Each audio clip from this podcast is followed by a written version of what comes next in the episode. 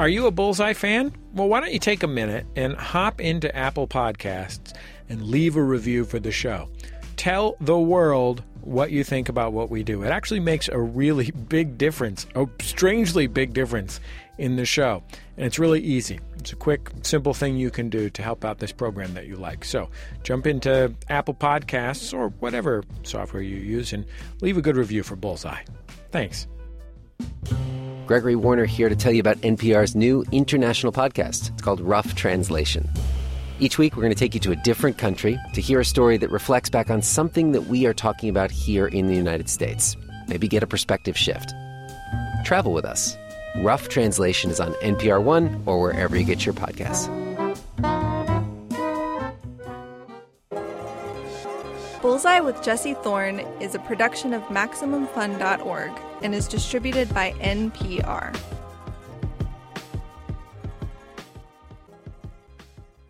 I'm Jesse Thorn. I mean, I guess you can call Alfred Molina a character actor. Put him on TV, he's the one great thing you remember from an otherwise forgettable police procedural. He can turn a good movie into a terrific one. He's done it so many times Raiders of the Lost Ark and Education, Boogie Nights. And you probably know this, but he was also Dr. Octopus in Spider Man 2, which, by the way, he loved every minute of. The late Bob Hoskins once said beautifully that he loved playing villains, and these, these are the three reasons he gave. You, you work for about half the time as the leading man. They treat you like the crown jewels. And if the movie sucks, nobody blames the bad guy. and the thing is, it's absolutely true. It's bullseye.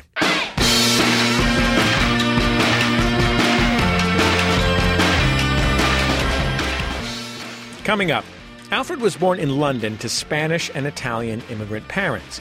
He says he always felt at home in the UK, but never totally welcome, like he couldn't really be himself. And that when he first went into acting, that didn't really change. You know, I, can remember being told by by my very first agent because I went through drama school. My full name is Alfredo, and I went through drama school as Alfredo. And then my first agent said, "Oh, you'll have to drop the O, darling. You'll be uh, otherwise you'll be playing Spanish waiters your whole life." Then Louie Anderson. He plays Christine, the mother of Zach Galifianakis' character on the FX show Baskets. He won an Emmy for it in 2016. He's up for his second this year. He was born and raised in Minneapolis, and he knows how they do things up there. Minnesota is such an unusual place. I've been everywhere, and there's a real sense of we will open our arms to you, we will accept you, and then they will not show you the rule book. Finally, Faye Dunaway, Steve McQueen, Sexy Chess. These are a few of my favorite things in the 1968 film, The Thomas Crown Affair. That's all coming up on Bullseye. Let's go.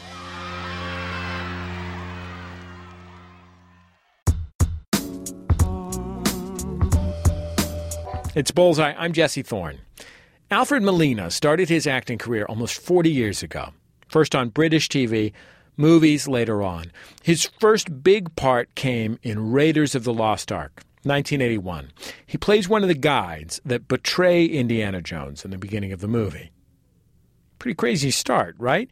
Since then, he's gotten over 150 acting roles. He's responsible for a bunch of other unforgettable scenes in movies like Boogie Nights and Chocolat and Coffee and Cigarettes.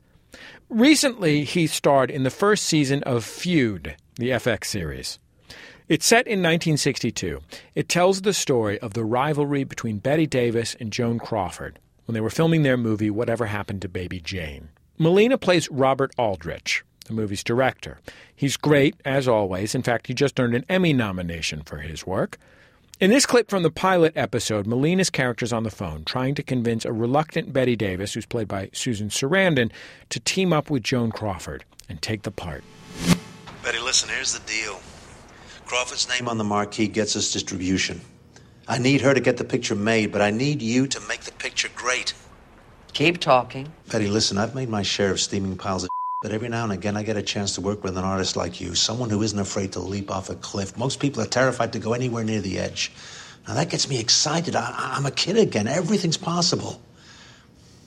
Bette, I promise you, this is going to be the greatest horror movie ever made.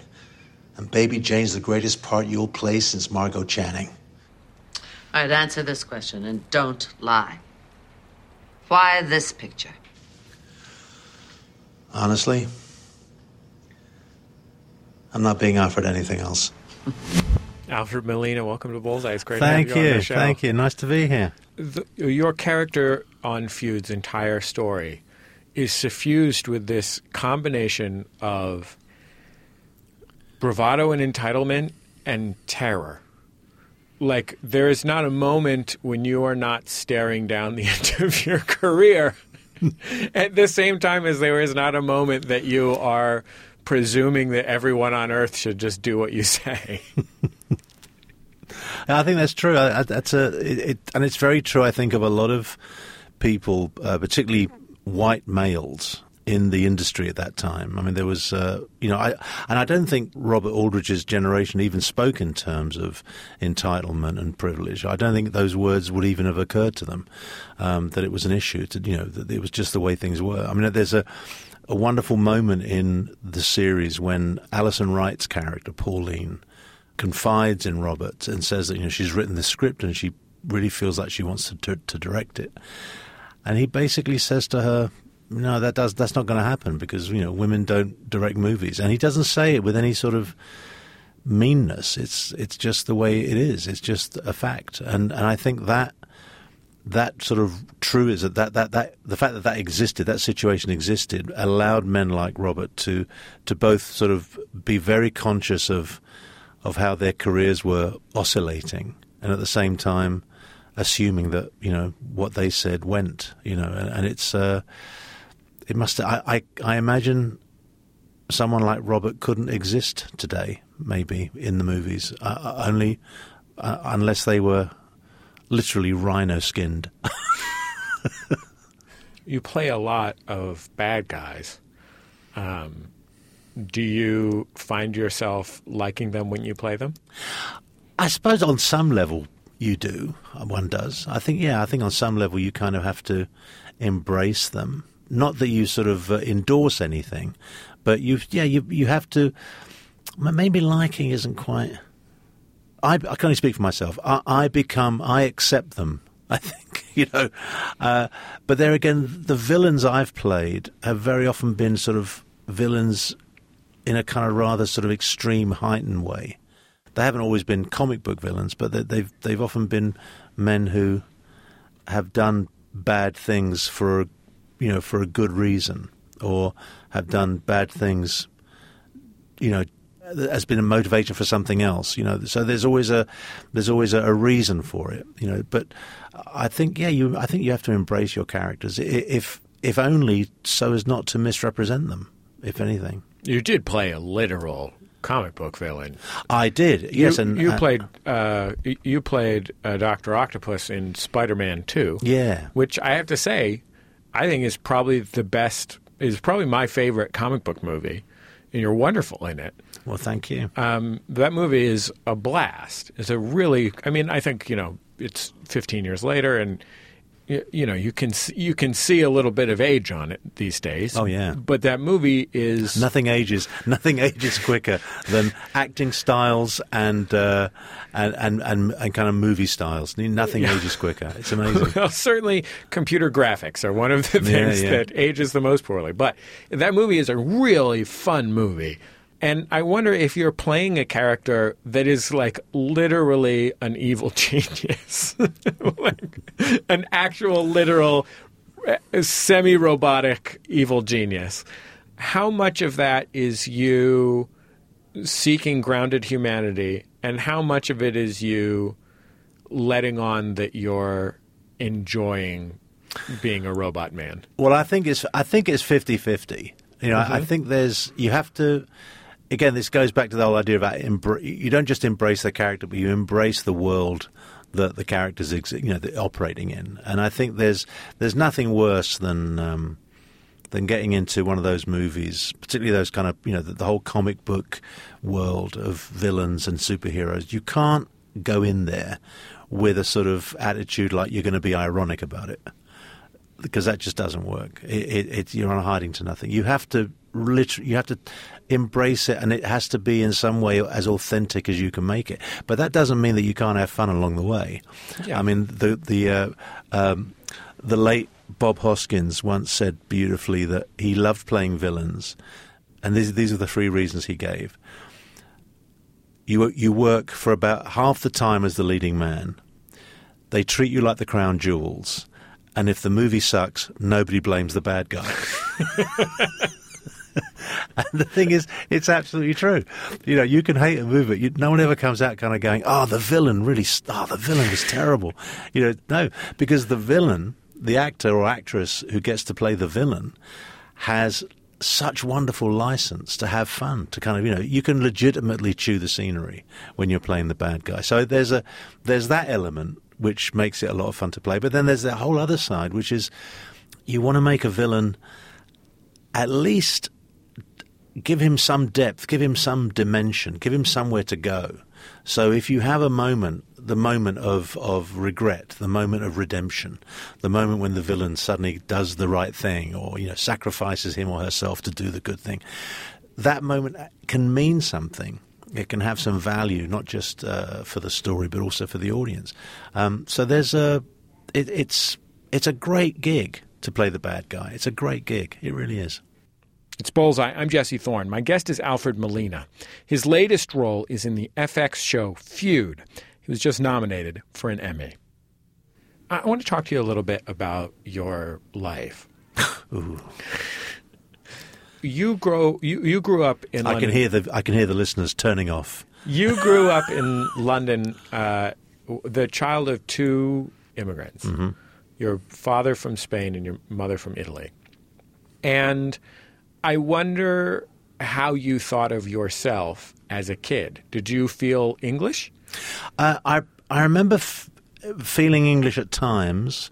I remember desperately wanting to feel English, but somehow England always somehow reminding me and my family that we weren't. It, it was, you know, I was born in 53, 1953, so I was growing up in the late 50s and 60s, early 60s. And the war, uh, World War II, was still very much alive in people's memories. You know, it was only 20 something years before. There was people, there were still people who were active in politics, in the culture, in everyday life, who had direct experiences of the war and so on. So it was a huge, it was a huge event and something which completely coloured and influenced everything about you know life in Britain, In- Including people's opinions of Spaniards and inc- Italians? Yeah, because uh, the Italians were had had been uh, for a while, you know, sort of allied with uh, Nazi Germany. Um, uh, Spain had a had a had a, a fascist dictator who had remained neutral, but there was always the Brits. The British have always had a very good talent at reminding you. Making you feel very welcome, but at the same time reminding you that you're not quite British you're not, you know, and and and so I, I kind of was aware, I was conscious of that a lot, but on a day to day basis, I, I I I was the recipient of lots of different influences. You know, my my parents worked in the catering business. My my father was a waiter, and my mother cleaned rooms in hotels. You know, we watched British TV, even though most of it was American. you know, we ate Spanish food and Italian food, and and I sometimes longed for English food which I oddly enough my parents didn't cook very well. Um, I, I, think I was maybe the only kid in my class that actually enjoyed school dinners. so it was it was a there was a lot of confusion, uh, but the one thing that was constant was my parents' attempts to be to kind of to assimilate. You know, they worked very hard at learning English, and they learned English very well. They could. Uh, they both had a real skill for languages. They both learnt each other's language and, and English. Obviously, they had French in common. Uh, they could read, write, and speak fluently. So there was. Uh, they were very proud to be there and very happy to be there, and, and they worked very hard. But there was always, there was always, you know, I, I can remember being told by by my very first agent because I went through drama school. My full name is Alfredo, and I went through drama school as Alfredo, and then my first agent said, "Oh, you'll have to drop the O, darling. You'll be uh, otherwise you'll be playing Spanish waiters your whole life." You know, and that, and and amazed, and I was thinking about that recently, and I suddenly thought, can you imagine? Can you imagine someone saying that nowadays to I don't know Benicio del Toro? You know, can you imagine someone saying Benny? You know, it's you know it's too too too ethnic.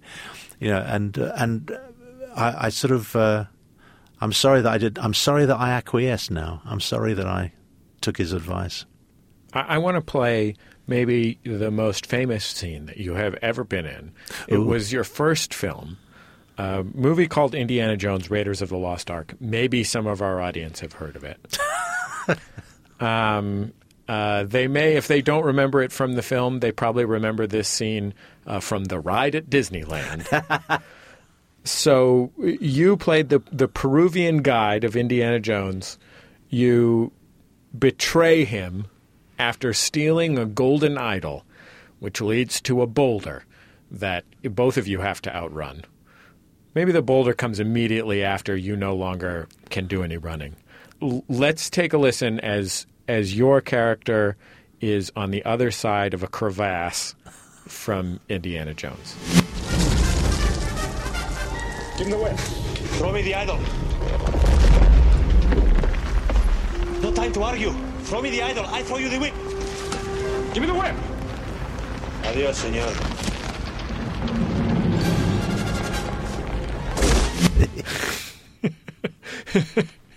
You've now spent, uh, I guess, like 35 years or something like that as the throw me the whip, throw me the idol guy. Yeah, yeah, nothing wrong with that. like, you would think that being Dr. Octopus would uh, perhaps outclass being the throw me the whip, throw me the idol guy. But I imagine that. Uh, those are, I was going to say a burden that you that you carry, but I was the the wings on your back will Yeah. always be. There is no Throw me the yeah. whip, throw me the idol. I, I, I, this is th- there is no burden. No, there is no there, there, there is no burden involved whatsoever. I, this, is the one thing when when actors complain about, you know, getting stuck in. say, Oh God, everyone keeps mentioning that line or that line. I, I, start to lose my patience because it, it. This is, you know, I'm very flattered. I'm very flattered that that I'm, you know, I'm part of a, you know, I, I'm a, I'm a tiny little part. I, I'm a tiny little footnote in the history of, of movies, and that's delightful to me. Here in our office uh, when we booked you on the show, there was a sort of collective understanding that we would be playing a scene from the movie Boogie Nights, which, if anyone, it's a wonderful film. The film that, in some ways, established Paul Thomas Anderson as one of America's great cinematic auteurs, and um, it's also a totally bonkers movie, just like super bonkers. Your scene. Um, one of the more bonkers scenes in the movie. There was some discussion of like, does this even mean anything on a radio show? um, so basically, Mark Wahlberg is the protagonist, a guy named Dirk Diggler, who's a porn star who eventually starts to dabble in drug dealing and uh, s- phony drug dealing.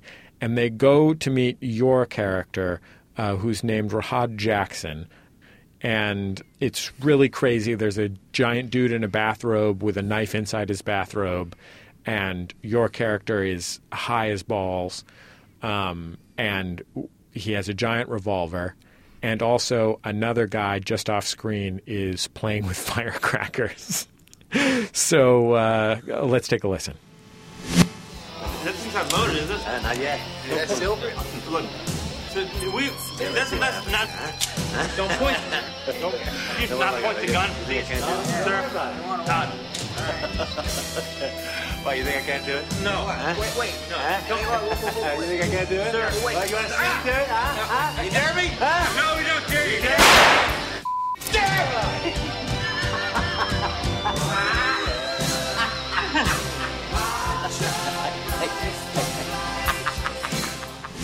There's this version of that scene uh, that a guy made and put up on Vimeo where he removes the music digitally.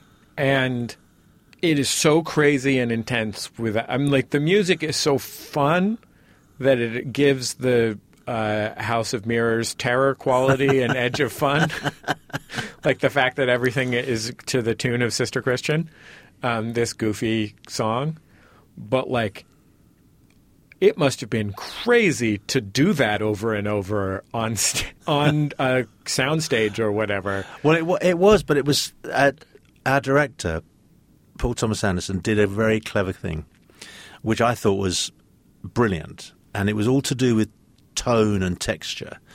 He wanted the, the young actor who was playing my like you know my houseboy, as it were, who Yeah. was lighting the firecrackers. He instructed him to just light the crackers in his own time, not to worry about continuity or you know as each take, just to do it whenever he felt like it. And the crackers were full, you know, full bore, as it were, so they were very loud. A sound man's nightmare, but you know they went with it. So the three actors, Thomas Jane and, and Mark Wahlberg and John C. Reilly, who were sitting on the sofa, sort of watching me, they could hear those firecrackers going off at full, you know, full volume. And it was, and they didn't know when it was coming. So oh, all, every time they reacted, every time they kind of jumped or or got freaked out by the noise, was completely genuine. But P.T. Anderson wanted my character to kind of float through this completely unaffected by it. So what he we did was he I plugged up one of my one ear was completely plugged up, so I couldn't hear anything. And in the other ear there was an earwig, so I could hear the dialogue.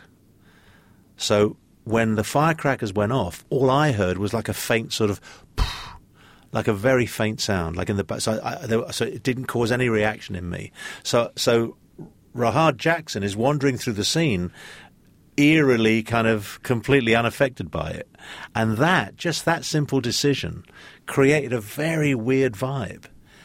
And it was, and it worked so beautifully because I was, I was, you know, supposedly the character was supposed to be as high as a kite, and it was just, it was such a stroke. I thought it was a stroke of genius on his part. We'll have more with Alfred Molina after a break. We'll talk about how he thinks being the child of immigrant parents made him a better actor. It's Bullseye from MaximumFun.org and NPR. I'm Linda Holmes. And I'm Stephen Thompson. There's more stuff to watch and read these days than any one person can get to. That's why we make Pop Culture Happy Hour. Twice a week, we sort through the nonsense, share reactions, and give you the lowdown on what's worth your precious time and what's not. Find Pop Culture Happy Hour on the NPR One app or wherever you get your podcasts. Support for this podcast and this message comes from Twenty20, where creatives get inspiring, authentic stock photos. Unlike traditional staged stock photos, Twenty20 has millions of real world images your audience will actually engage with, all under a simple royalty free license. Today, Twenty20 is offering Bullseye listeners a seven day free trial of five photos. Monthly subscription begins after seven days. To start your trial, go to Twenty20.com slash bullseye. It's Bullseye. I'm Jesse Thorn. I'm in the studio with Alfred Molina. He just got an Emmy nomination for his role in Feud, Bette and Joan. He's up for Outstanding Supporting Actor in a Limited Series or Movie. Do you, as an actor in your 60s who have performed every single kind of role, relate to the part of Robert Aldrich, the character you play on Feud, who has just worked? Yeah, I, I do. I, I think part of why I enjoyed playing Robert so much, and I, you know, I didn't get to meet any of his surviving relatives or anything. I didn't, you know, I didn't have any sort of insightful conversations with people who knew him on a personal level. I just, I just garnered what information I could from what's out there in the public, uh, in the public domain. But I, I enjoyed playing him because I kind of, I related to him in many ways. And one of the things was this was his job, and he loved his job, but it was his job. You know, he never he never spoke about his job in any kind of way that was mystical or some way, you know, like it was uh, some strange sort of moment of, you know, uh, connection between him and something cosmic. You know, I mean, when it, when when I, I I get a little I get a little frustrated with that approach to acting. You know, when people talk about it as if it's some kind of strange metaphysical event that only they know about. It's a craft, you know. It's it's it's a it's a it's a job, and and my pleasure in the job is is being able to utilize whatever skill I've got to the best advantage, and uh, but I see it as a craft. It's you know it's a craft that I practice, and um, and I think my my connection with Robert Aldrich was was that I could see that in his work. You're listening to Bullseye. I'm Jesse Thorn. I'm talking with the actor Alfred Molina. Lin Manuel Miranda has that line in um, Hamilton "The immigrants, we get the job done. Yeah. I wonder if you, having gone into the most frivolous of all professions, um, uh, if there is a part of the way that you approach your work that comes from the fact that your parents were immigrants who chose on your behalf, in large part, to live a life of painful and difficult work.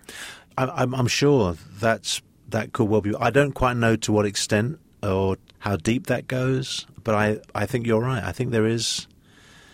I don't know if it's a I don't know if it's a kind of anti-intellectualism on my part, or whether I'm just being defensive, or if I'm just uh, trying hard not to, you know, not to sort of be honest with myself about it. But I've always I've always thought that my parents' experience of being immigrants to the UK and my own experience of being an immigrant to America has given me a perspective that is more to do with just wanting to just wanting to do the job rather than wanting to kind of talk about the job. You know, I mean, I I talk about acting you know, I, I, do a bit of teaching occasionally. Uh, I'm happy to talk with younger actors about my experiences, and, and you know, they, whatever they glean from that is great. You know, if anything, but I I don't talk about the work as if it was art. It's a craft, uh, in my opinion.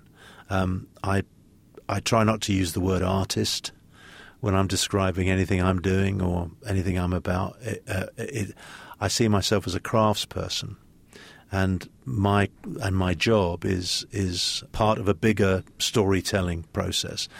That's why I've always my only criteria was to stay employed, and that's something I learned from my parents. You know, uh, that's something that I watch them do, and something that I, at one point in my life, I kind of despised them for it, but now I I respect them enormously um, for what they had to deal with, what they had to sacrifice, what they put up with, what they achieved. Um, and any story, and I think playing characters who are not from where they are, you know, playing characters who are foreign in some way, maybe that's part of it as well. Maybe the attraction of playing those parts is to do with their experience and mine. Um, but as far as the work's concerned, I, I, I take my work very seriously and I really admire other people's work. I'm a you know I'm I'm I'm a fan. I'm a consumer of good work as much as I try to be a a, a, a practitioner. Um, but it is a job. It's a gig. It's it's um, it's a craft that you can that if you're lucky enough to stay on the bus and keep working at it, um, you can get better at it. Well, Alfred Molina, aka Alfredo Molina, Thank you. AKA Fred Molina. That's right. Thank you so much for joining me on Bullseye. It was really great to get to talk. Oh, likewise. It's been a real pleasure. Thank you. Alfred Molina. Make sure to watch him in Feud. It is really, really amazing TV. And also, while you're at it, watch Spider Man 2. If you've not seen Spider Man 2, go see Spider Man 2. It's a super fun movie. It's like my favorite superhero movie.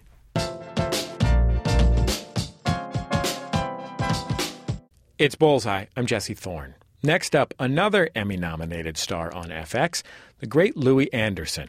Of course, Louie Anderson doesn't need much of an introduction. He's been a stand up comic for more than 30 years. You've probably seen his stand up on TV at some point. He had his own cartoon show in the 90s, Life with Louie. He hosted The Family Feud for quite a while. Lately, though, his career has taken sort of a different turn. Last year, he took a part in the FX series Baskets. The show stars Zach Galifianakis as Chip Baskets, a kind of mean, sad, aspiring rodeo clown in Bakersfield, California.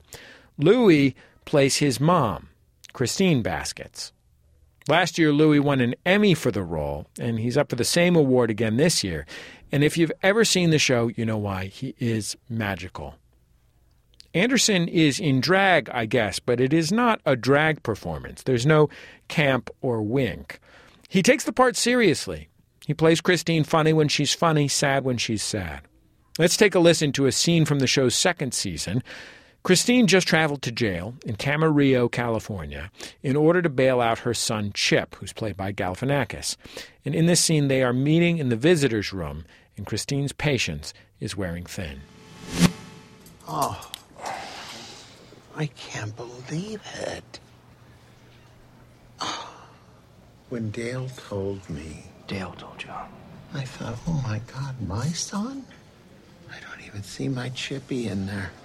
I just see a jailbird. Mom, I, I, I don't want you worrying about me anymore. Okay? It's not worth it for you. What did you do to get in here? Mom, it was just. It was trespassing and, and, and, and mischief, I think. Mischief? Mischief. Yeah, general mischief. Mischief. Mischief. Were you chasing a mouse around? Chip, is it because I sent your French wife away? No, that's not it. You know, Chip, I provide a house for you. I give you food. I give you money. I brought, I bought, I bought you tennis shoes. I paid for your clown college. I don't know what to tell you, Mom. I'm, I'm a millennial. What does that even mean? Louie Anderson, welcome to Bullseye. It's great to have you on the show. Great to be here. the part of that that is, I mean, I'm a millennial. What does that even mean? Is the hardest joke there, but the one that I really love is I bought you tennis shoes. Yeah, you know that was a little bit of we we were ad libbing that scene back and forth. You know, with we needed the info in it, but Zach and I were going back and forth. And when I I was naming things that I provided for him, I couldn't think of. Uh, the right word, so I just went with what would be authentic, maybe to the character, and came with tennis shoes. Because you know that's something, you know that you know that's like uh, I got you into college, I got you a car.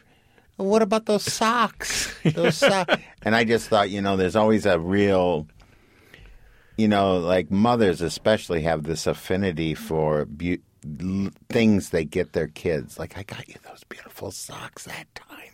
My had- mom used to whisper it. I had a friend in elementary school named Evan. Uh, uh, he was still still a friend of mine, and Evan from from literally from preschool into high school, his mom would get him socks for Christmas, and she would go to the Gap and get when the Gap was big on selling like uh, primary colored, you know, basics. She would get him all these different color socks, and he would get that for Christmas. And she never understood. She's a wonderful woman. Never understood why he wasn't happy to get socks for Christmas.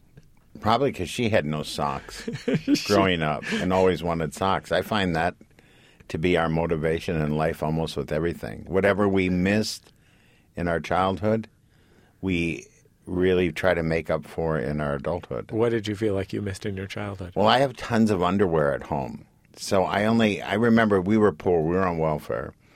And so every the welfare and we had 11 children. My dad worked, but we got some help. So, you know, with different things like rent and just small things though. And um cuz you know they were reluctant to give anyone help that had any kind of income. It was it's a funny thing that they do in the welfare department, but so every year they would give you these vouchers because they didn't trust you with cash. That's how I looked at it. Um, and we would go down to Robert Hall, which was a store in the Midwest that was a men's store. And I would get uh, two pair of pants, two shirts, two pair of underwear, two t-shirts, two two pair of socks or three, and a pair of shoes, a pair of boots, and a jacket. And that was it. You know, that kind of had to last me. One day, one week, or one day I would wear those pants, and then, you know. And I remember the guy when I came in. My mom said, "I've got some vouchers for him," and his he got on the micro. Remember when they'd have a microphone or a, and he goes, "Saul, Saul, I got a husky coming back for you." and it was it was I I was in shock for a second, but They're there like, could you please stand I on the even knew- husky platform? I even knew the humor of that then. You know, I just wanted to go back and bite him. You know, it was a big dog. And um, I just had that image of me pulling a sled as a husky, and it just made me laugh inside. And then it was, you know, it was humiliating to have that announced on the store, even though nobody probably cared a bit about it. Those are the kind of things. So I think because I couldn't have things, I'm always buying clothes. I go, "Um, I, I think I might be out of shirts, and I've got like 1,100 shirts, you know, that kind of thing. But I cleaned out my storage. I had six big boxes of underwear. So I it's must, a lot of underwear, but it is but- freedom from want. yeah, it, I think it has to. It is is freedom from want, but I think I must think I'm always out of underwear because it's a humiliating thing as a kid to only have a couple pair of underwear.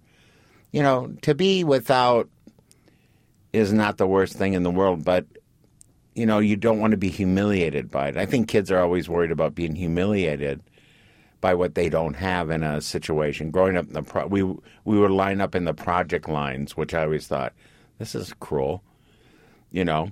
And all the kids had the same jacket from the store where the vouchers were. It was it was. I, I got a lot out of that. It, it created who I am. So how can I not be thankful for it? Well, I mean, I think it's that's a nice thing to say. I mean, I think that's the thing you must come to the conclusion of. Because otherwise, I could be at McDonald's going, Do you want a large fry or do you want a medium fry? That could really have happened. Who knows? I mean, not that I wouldn't be unhappy. I, pr- I probably would like being at McDonald's. I read With- I read somewhere that your conviction was that you were going to like be something and make something of yourself, but that your first idea of what that would be would was that maybe you could become president. Yes, I was convinced. Well, how old are we talking about? I think it just. I think when I realized how much power the president had, because I was powerless in my family with 11 kids and an alcoholic father and a, and a crazy mother, uh, she was the salvation of the whole group. So, you know, I kind of thought, well, that would make my mom proud if I became president. And then, you know, I would be a very good politician. I could get elected, but I would be a terrible administrator. Because I would just like, nah, I wouldn't want to do any of that work they would bring it in. I go, what? I have to meet with who? I couldn't do it. And so I just tried comedy on a dare. In 1978, a friend dared me. We were at a bar and these comics were out there, and I go, these guys aren't funny. He goes, you think you're so funny? Why don't you try it? I go, I will. And the next week I signed up. For a one-time thing, I never, I was never going to be a comedian. It's Bullseye. I'm Jesse Thorn. I'm here with Louie Anderson. He plays Christine on the FX show Baskets.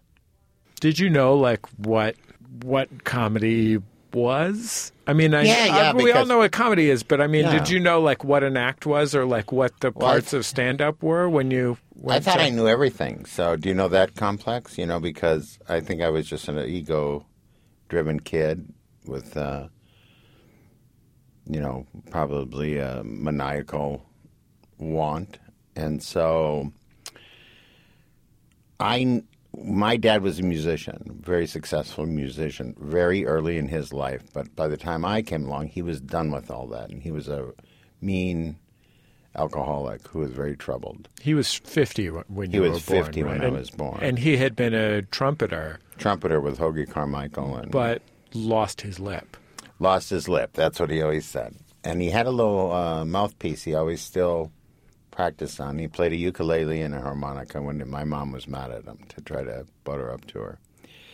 So, um, so you know, I would stay up with him and watch the Tonight Show because I was an insomniac as a kid. You know, most comics I think are are crazy, and so we're up all night or late at night, and even as kids, and so I would watch the comedians, and I loved Jack Benny, and I loved uh, Jonathan Winters, and I loved Bob Hope, and I loved Johnny Carson and Jackie Vernon. I can still remember all the comedians I connected with immediately. I connected with all the comedians who had uh, something something different than the other comedians had. What about your mother? You have talked about your mother in and your family in your act for decades and decades, and now this part that you play on baskets is a sort of an homage to her. What was she? What What was she like in, in your family?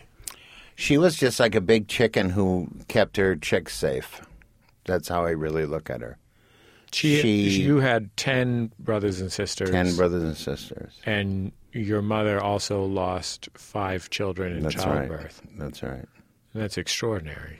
It's really extraordinary, and I had no idea. You know, but look at my mom. The first baby died, two sets of twins died, and I think I wonder how many other things had happened.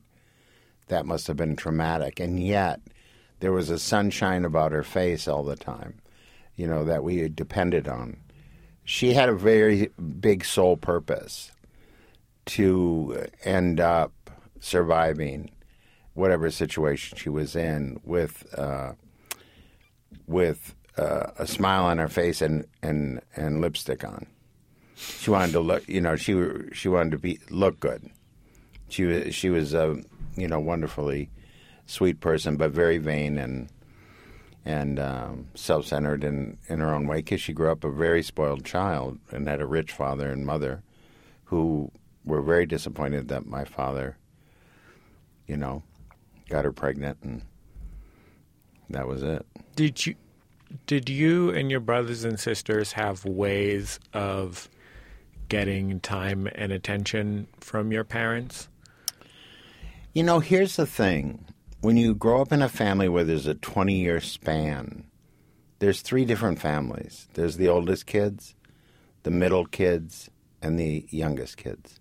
And sometimes the middle kids are part of the youngest kids, and the middle kids are also part of the oldest kids. So there's a couple ties there. But mostly you grow up in three different families. So um, I was the kind of kid who had his head on his hand and would sit and listen to the adults. That's the kind of kid I was. I always think comics come from a big stew that sits on the stove for a long time. And when it, you know, you just, you're, the right ingredients were in there for the 10th child or whatever it was. Because all my brothers and sisters are talented and funny and sweet and crazy and all like me. But I had the right combination and opportunity or something or drive. I think it could be the drive. We've got more from Louie Anderson after a short break. Let's say you're a big, older dude, and I don't know, maybe you actually are. How would you feel watching yourself on TV in a dress, and not a really good dress either? That's part of Louie Anderson's job. I'll talk to him about it when we come back in just a minute. It's Bullseye from MaximumFun.org and NPR. Support for this podcast and the following message comes from ZipRecruiter. If you're looking for top talent with ziprecruiter.com, you can post your job to 100 plus job sites with just one click. Let ZipRecruiter's powerful technology match your job to the right candidates and use their simple dashboard to find the right hire. That's why 80% of jobs on ZipRecruiter get a qualified candidate in just one day. Try ZipRecruiter for free at ziprecruiter.com slash first. It's Bullseye. I'm Jesse Thorn. We'll get back to my conversation with Louie Anderson in just a second. But first, let's check in on our sister show, Pop Rocket. It is the chat show sibling to our interview show. It's all about everything great in popular culture with a brilliant panel.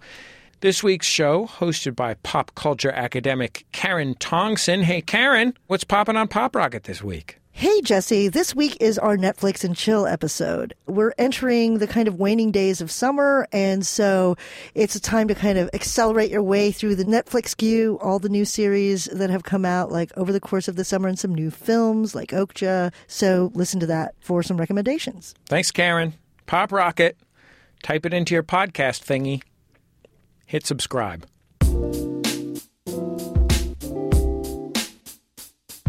You're listening to Bullseye. I'm Jesse Thorn. My guest is Louie Anderson. He's just been nominated for his second Emmy for his role as Christine in the FX series Baskets. Did you ever get to hang out with your mom? Yeah, because you know my dad died in '79. She died in '90. I took care of my mom. So as an adult, but what about as a kid? You know, I have not, I have very few memories as in my child as a childhood.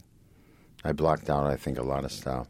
That's surprising to hear for somebody who's been doing uh, material about his family Well, for 35 years. But in the sense of, I had relationships with all those Yeah. people, so I'm I'm recreating the relationships. Yeah.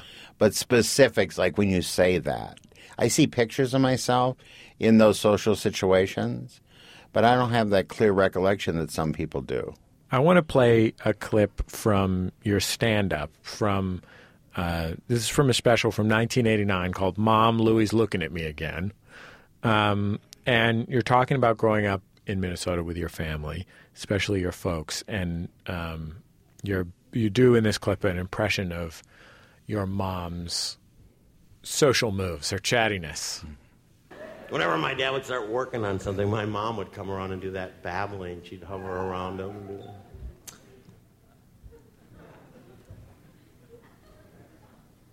Well, we all went down to Woolworths, and I was able to find some of that junk jewelry I've been looking for. And then I got that hat for Janet's daughter. And then we went over to the Red Owl, and I got a three pound roast, no fat it at all. You wouldn't believe it. Then I found these radishes, as red as a fire engine. You wouldn't believe it. About this big. You know how you like them? You dunk them in the salt and you eat them. You make that crunchy thing. I just love that. And then I was driving the car, and I was going up a hill, and it took, took, took, took, took, took, took. I think you're using that cheap. Shut up! No wonder I'm going nuts!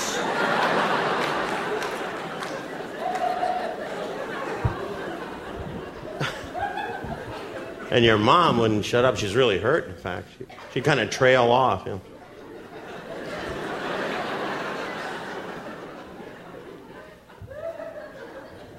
Shut up. You're from Minnesota, and there's this thing called Minnesota Nice. It is the uh, the watchwords of the entire state of Minnesota, um, and it means a kind of reserved politeness um, and niceness that is sincere, uh, but also can be uh, passive aggressive or um, conflict avoidant to the point to the point of it causing problems, that kind of thing. Um, and I wonder, you know, like your your Midwesternness and your family's Midwesternness, especially your mom, is like so baked into your comedy. Um, and I wonder, like, if you ever think about uh, what you lost from the niceness in your family or in your growing up, in addition to what you gained from it. Well, I always said that they're you know they're passive aggressive. They they'll they'll uh, bandage you up, but they were the ones who cut you in the first place, Mhm. and then they'll rip the bandage off at a certain point, and then want to redress it. So there's a I think it's uh it's insidious. You know, it's that whole thing. You know, I always Minnesota's such an unusual place. I've been everywhere, and there's a real sense of we will open our arms to you, we will accept you, and then they will not show you the rule book. yes. They don't give you the rule book. so they and I don't know if they don't do it because they want to eventually get rid of you or they just want to see if you're worthy of the rules or if you can learn on your own or something. It's Bullseye. I'm Jesse Thorn. My guest is Louie Anderson. He's a legendary stand up comedian and television host. He's also the star of FX's Baskets. I want to play another clip from Baskets. Um, and uh, my guest, Louie Anderson, who plays Christine, Zach, Zach Galifianakis, the uh, title character's mother. And in season two of the show, which is the last show, by the way, Louie nominated for a, another Emmy Award for his performance. Um, she is thinking about being romantic for the first time in a long time.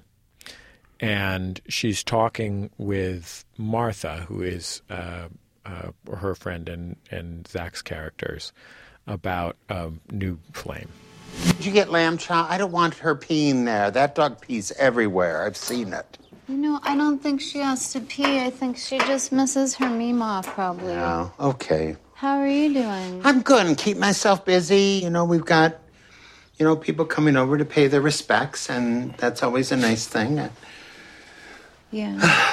You know, I, uh, remember that guy? Yeah? I went to see him, Oh, that's great, Mrs. Denver. Baskets. and you were right.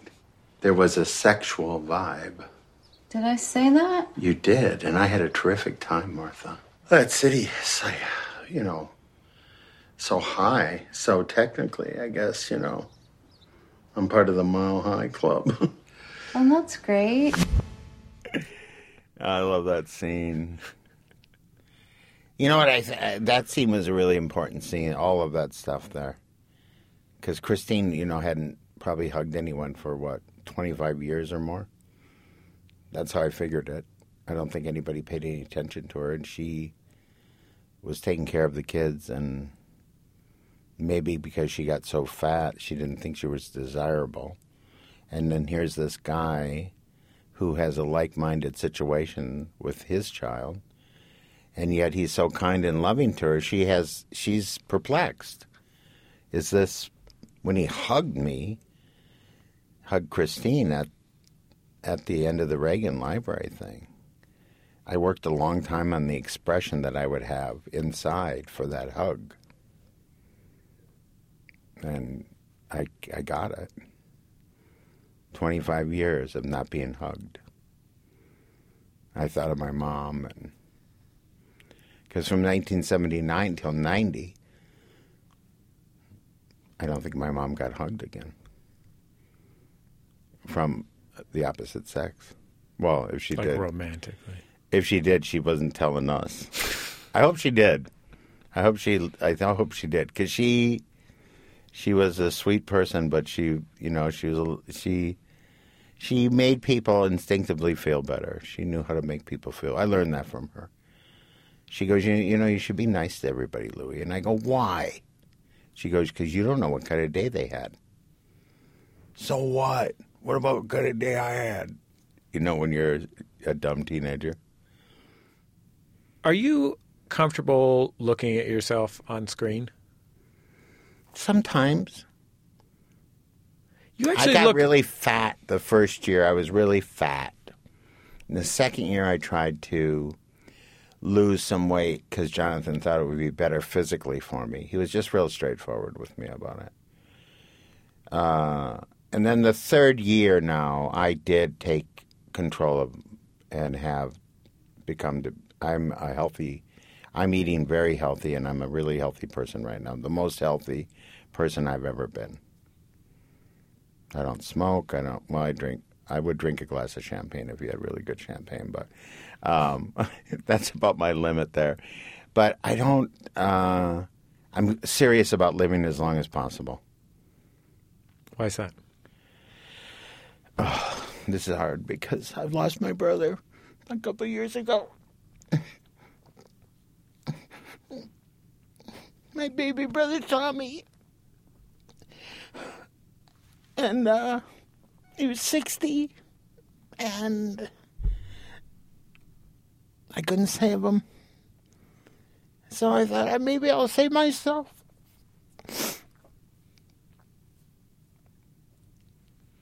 He was bipolar, right? Yeah, he was everything, but he was he had really worked a lot of that out. I mean, occasionally he would throw a plate of food against the wall, but who doesn't? I mean, he was a lovely person. He was my baby brother. That's a really um, It's a hard one for me still every day. Because we grew up like this. We were very close, very close. We had endured the same stuff all through.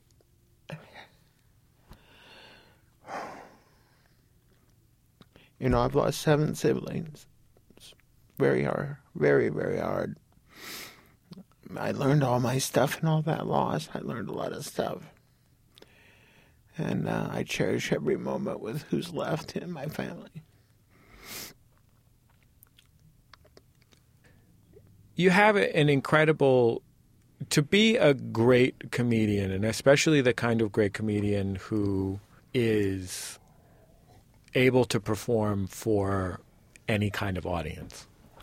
The kind of comedian who can open for the Pointer Sisters and do the Tonight Show and uh, open for Lynyrd Skynyrd or whatever and kill in all of those places.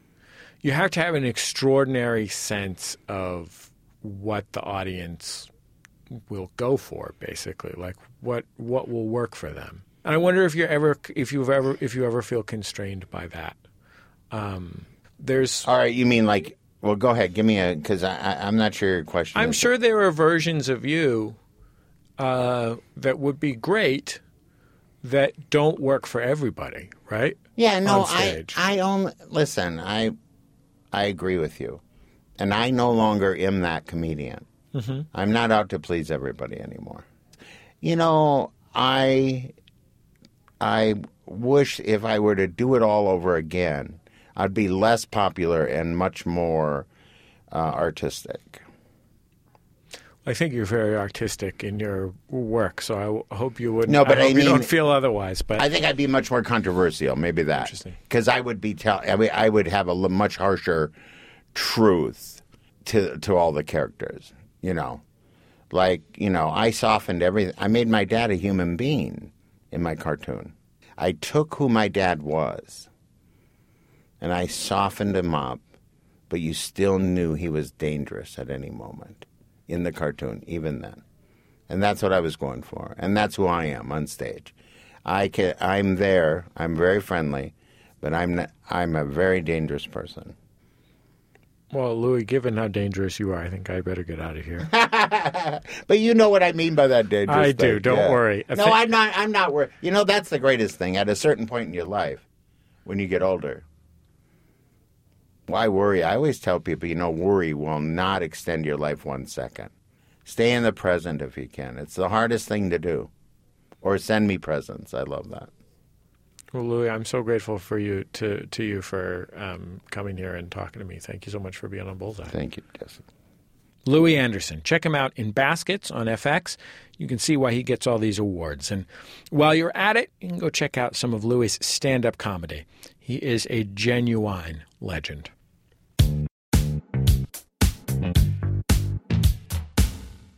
Every week, we like to wrap things up on Bullseye with a recommendation from me, your host. It's The Outshot.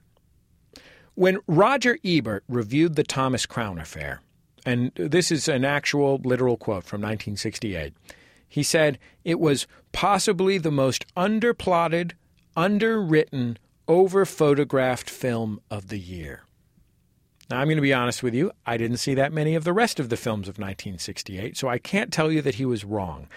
But I can tell you that the Thomas Crown affair is so gosh darn beautiful that honestly, all that stuff doesn't matter. Hey, what's what's going on here? Sit down. Work an hour. You do an errand. You drive a car. Uh, is it uh, dangerous? It shouldn't be. If anyone shoots, you're on your own. Quit, run, do what you want. Money. What's in it for me? Fifty thousand, maybe more. But fifty anyhow. In monthly installments, so no quick spending. How do I know that I'll get? Don't. In a hurry? In a worry? Quit. Get out. Now. In or out? I'm in. Good. We'll celebrate. Buy a car. I don't. Uh, You do now. Station wagon. A Ford station wagon. The big one. The one with the wood on the side. gee, thanks. Thank- No trips. Just your selling. It may be months.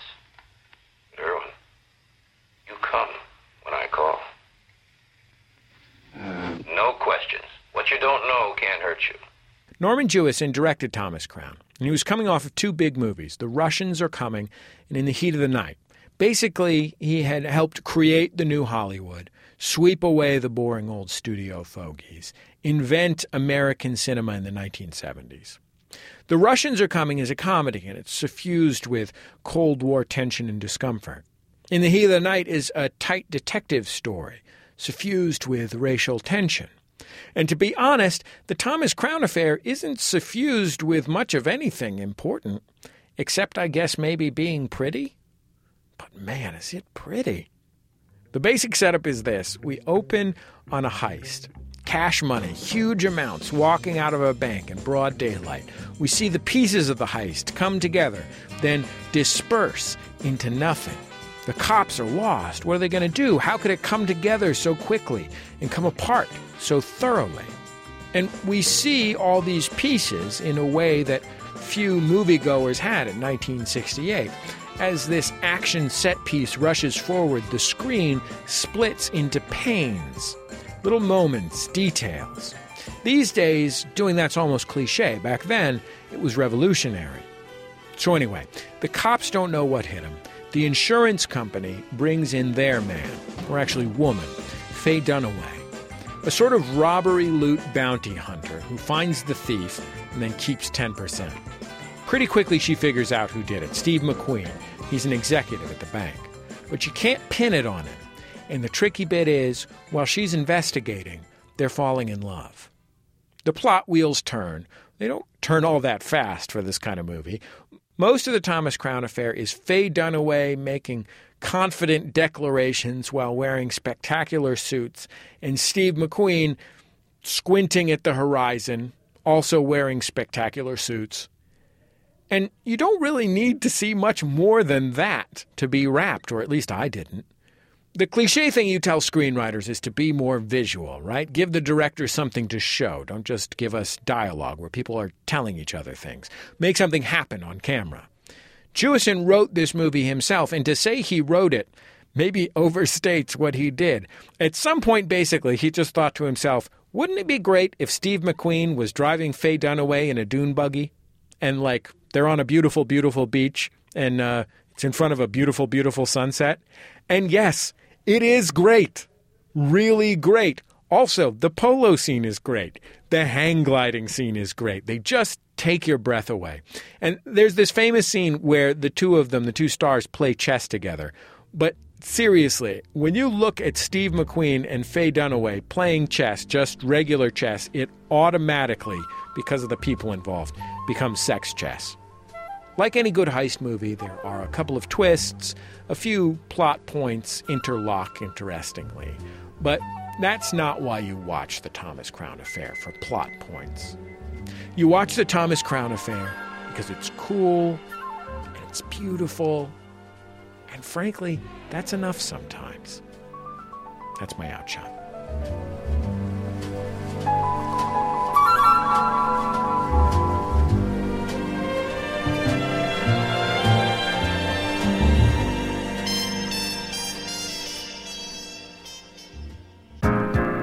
Thanks all for this week's Bullseye. The show recorded at MaximumFun.org World Headquarters overlooking beautiful MacArthur Park in downtown Los Angeles, California. An update from the MacArthur Park Lake we saw someone rescue a shopping cart using a boat. Good work. It was truly high times on the high seas. The show is produced by Speaking Into Microphones. Our producer is Kevin Ferguson. He had help from Christian Duenas and Casey O'Brien this week. Our production fellow at Maximum Fun is Nick Liao. Our senior producer at Max Fun, Laura Swisher. All our interstitial music comes from Dan Wally. Our theme music was recorded by the Go team. They let us use it along with their label, Memphis Industries. Our thanks to them. If you'd like to hear any of our past shows, go to town. They're all free. You can find them at MaximumFun.org in your favorite podcatcher or on the Bullseye YouTube channel. And while you're at it, like us on Facebook, and you will get a steady stream of updates on what's going on in the show, uh, previews about upcoming guests. You can tell us what you think about the show, and uh, we give you lots of cool culture news and also dumb stuff we found on the internet. You can find that at facebook.com slash bullseye with Jesse Thorn, or just search for Bullseye with Jesse Thorn. I guess that's about it. Just remember, all great radio hosts have a signature sign off. Bullseye with Jesse Thorn is a production of MaximumFun.org and is distributed by NPR.